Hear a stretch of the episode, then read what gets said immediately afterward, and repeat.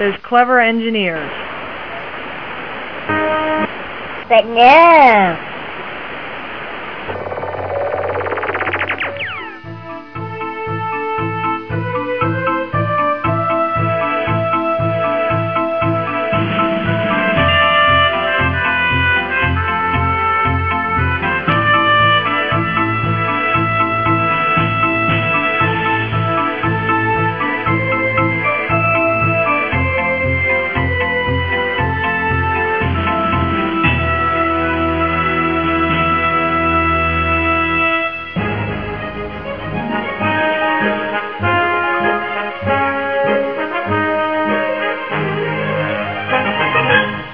Time for ASO Radio. Well, everyone, I'm glad you're listening to episode 114 of ASO Radio.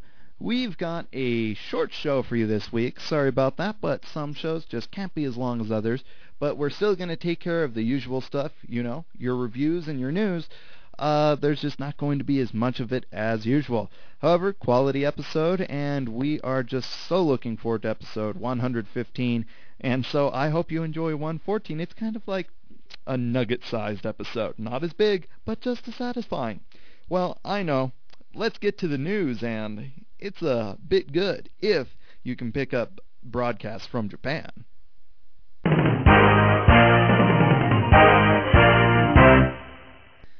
New anime announcements for Tokyo MX. This is the anime news brought to you by Anime News Network. Starting this April, the Tokyo MX network, along with other UHF and VHF stations around Japan, will begin a new block of late-night anime called Ani Fury.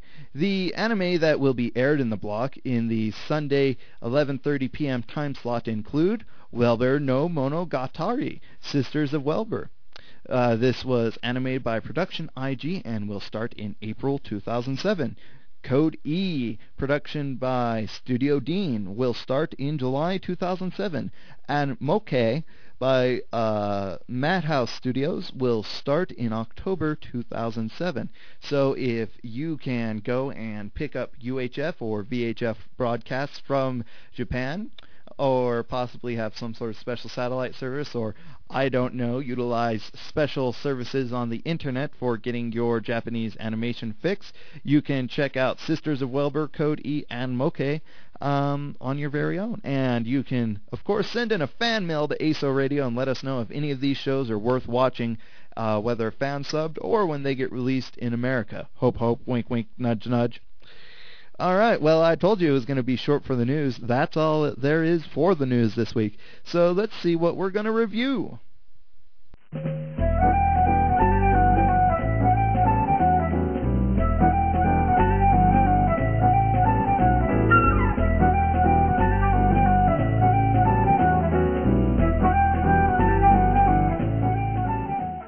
Have you ever heard of Kino's Journey?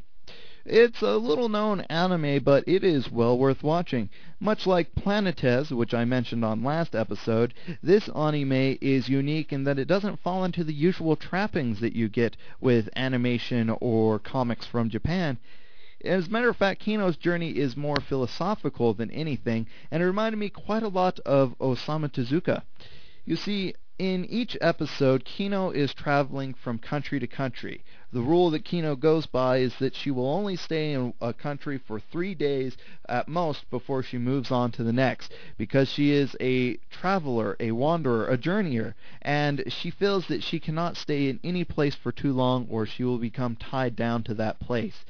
And this is the essential setup. Uh, she goes around with her motorcycle named Hermes, who is uh, sentient, talks back and forth with her, and they travel from place to place. Kino uh, is a gunslinger.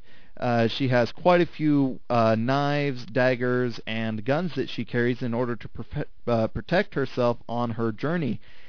And that is the whole setup for the series. Each episode, she ends up in one or more countries, each with its own take on the way to live life and get things done. And each one is done in such a way that it raises an interesting philosophical question, such as, if you could know the thoughts of everyone else, would you want to know them? Or, is prophecy really true or is it a misunderstanding? And several other things like this, like uh, is a human life worth more than another's life? And if so, at what point is another's life worth less than a human's life? Um, and it is just a really great series. Uh, there were only four episodes on the first disc, pretty standard, but it felt like those episodes just flew by incredibly fast, like grains of sand out of an hourglass. And so uh, I was just so taken by this Kino's journey because it doesn't fall to the usual staples of anime. There's no hot springs. There's no um, situational misunderstandings. There's no veins popping out on people and sudden screaming with fists pumping up in the air. Uh, it is very well done, very believable, and like I said, reminds me of Osamu Tezuka, the uh, godfather, if you will, of anime, um, in the fact that it, it has robots in this show which are human-like in their nature, designed by humans to serve them.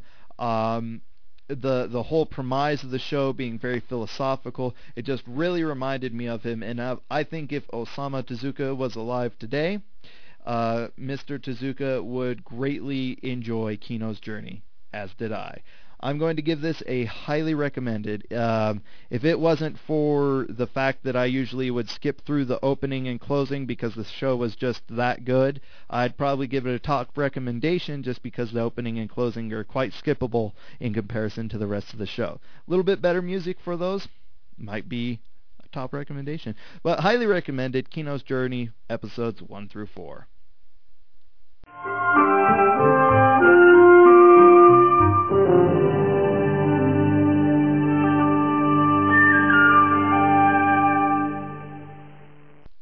Well, I thought I would use this uh, fan mail section to go and let you all know that uh, I really appreciate it whenever you send fan mail into the show. Let us know how we're doing, what's good, what's bad, whatever's on your mind, upcoming anime you're looking forward to, a review you didn't agree with. Just go ahead to the ASO Radio website, click on the fan mail link, and jot us out a fan mail. Let us know how we're doing and what we could do better, and we will read your fan mail on the air. Now, uh, since we have no real fan mail to speak of this episode, I would like to go and just say, first of all, thank you to everybody who's subscribing to our podcast link. Uh, you can do so by clicking on the iTunes button on the ASO Radio website. Take you right to iTunes. You can subscribe to our podcast and get the latest episode as soon as it's available. And, of course, a big thank you to everybody that goes out and visits the website. I know a lot of you like the podcast, but it doesn't hurt to stop by the ASO Radio website every now and again. We've got polls polls. We've got all our past convention coverage, fantastic cosplay pictures, and a ton of stuff that you can't get elsewise. And of course, a big thank you to everybody who's been digging us at digg.com. The more digs we get, the more people that see our show and the more listeners we can get in. And hopefully they will dig our show as well and it'll just keep perpetuating till we get a bunch of listeners and build a really stronger community. So if you haven't dug ASO Radio yet, go to digg.com or the ASO Radio homepage at nz17.com slash ASO Radio and click on the dig button to add us to your favorite dig links. We appreciate it. Well, I think it's time we go to the hotspot because we've got some video game and manga reviews for you.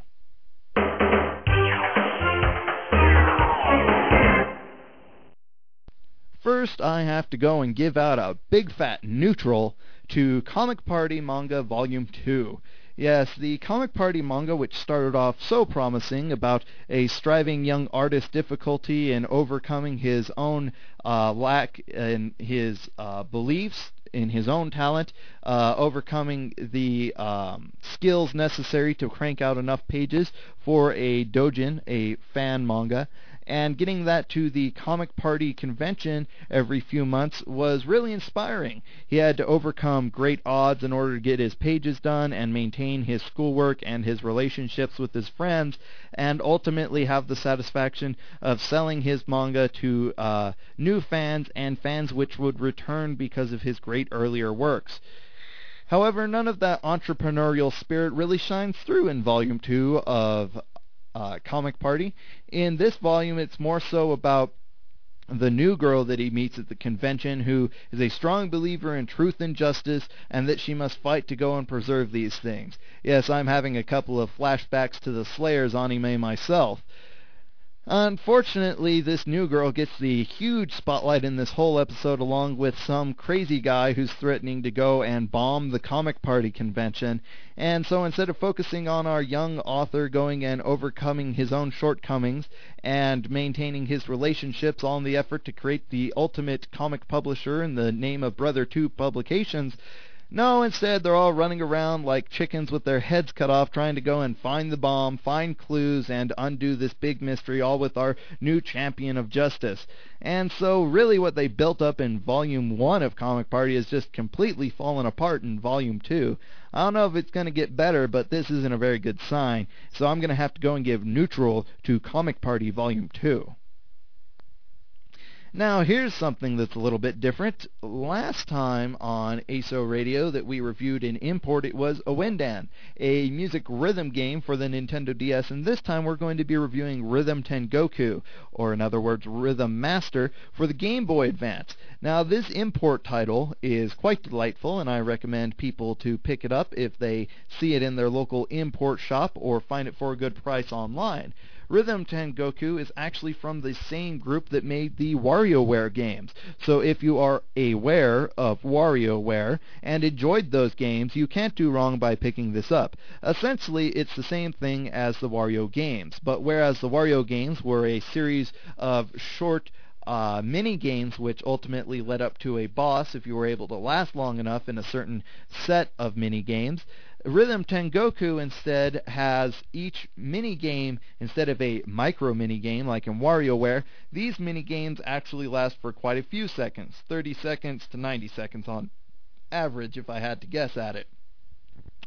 Well, let's go ahead and play a little bit of the music from one of the stages of Rhythm Tengoku to give you an idea of what this game is like.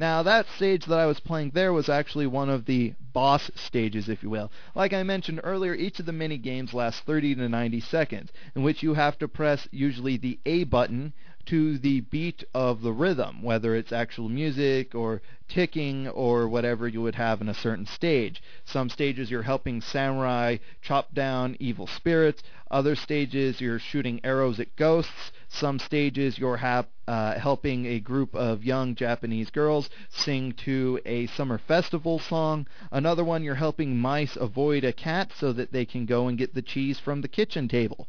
Uh, lots of variety to this and the wackiness you would expect with WarioWare. Well, once you complete, I believe it is five of the uh, mini games, you will then go, if you will, to the boss mini game, which has a song, usually not found in the other stages, which will remix together all of the mini games in that set in order to create somewhat like a music video, which you have to play through using all the various styles that were utilized in the mini games. And it is actually quite a lot of fun. Now, there's a lot of text in Rhythm Tengoku, but you don't really have to know Japanese to play the game. Of course, it would help if you did, because a lot of the instructions um, are not initially able to be guessed. Thankfully, you can press select on the uh, game system in order to skip the introduction uh, rhythm tests or to go and get through some dialogue and get right to the gameplay. Of course, this probably shouldn't be done the first time you play a mini game because it's going to try to lead you to teach you how to play it. Um, one of the problems, though, is when you initially play this game, it has a rhythm test where it tests you on your ability to go and keep a steady beat, to go and hit the beat on the fourth note, and uh, there's one more I can't remember. And it can be quite confusing if you don't know what it's getting at, so I recommend picking up a FAQ, if nothing else, to learn the basic menu system and to get through the opening rhythm test. But once you get through there, you're to the mini games, and it's lots of fun and enjoyable. So Rhythm Tengoku, definitely check out a FAQ if you're intimidated by it, but it is a great game and I recommend you pick it up if you like imports. So Rhythm Tengoku gets a recommended from old NZ17 of ASO Radio. Well, I find myself once again looking at the end of an episode. Oh, it's okay. We've got more on the way. 115 is going to be just as epic as the last several episodes, I can guarantee you. After all, we're going to keep reviewing anime, keep reviewing manga, video games, anime soundtracks, and of course doing our raving rants, which we sometimes get off on, and, you know, the funnies, which we like to throw out there to throw people for a loop and we're going to be beginning a new season of ASO Radio with episode 118, and we're going to have some new intro music, new segment music, so it's going to sound a little bit different, but still same old good ASO Radio. So I hope you keep on listening and meet us at the new season. For episode 114 of ASO Radio, this is NZ17 signing out. ASO Radio is copyright of NZ17 Productions. ASO Radio is licensed to the general public under a Creative Commons Attribution Non-Commercial Share-alike license. Additional licenses available. For more information, visit us online at www.nz17.com.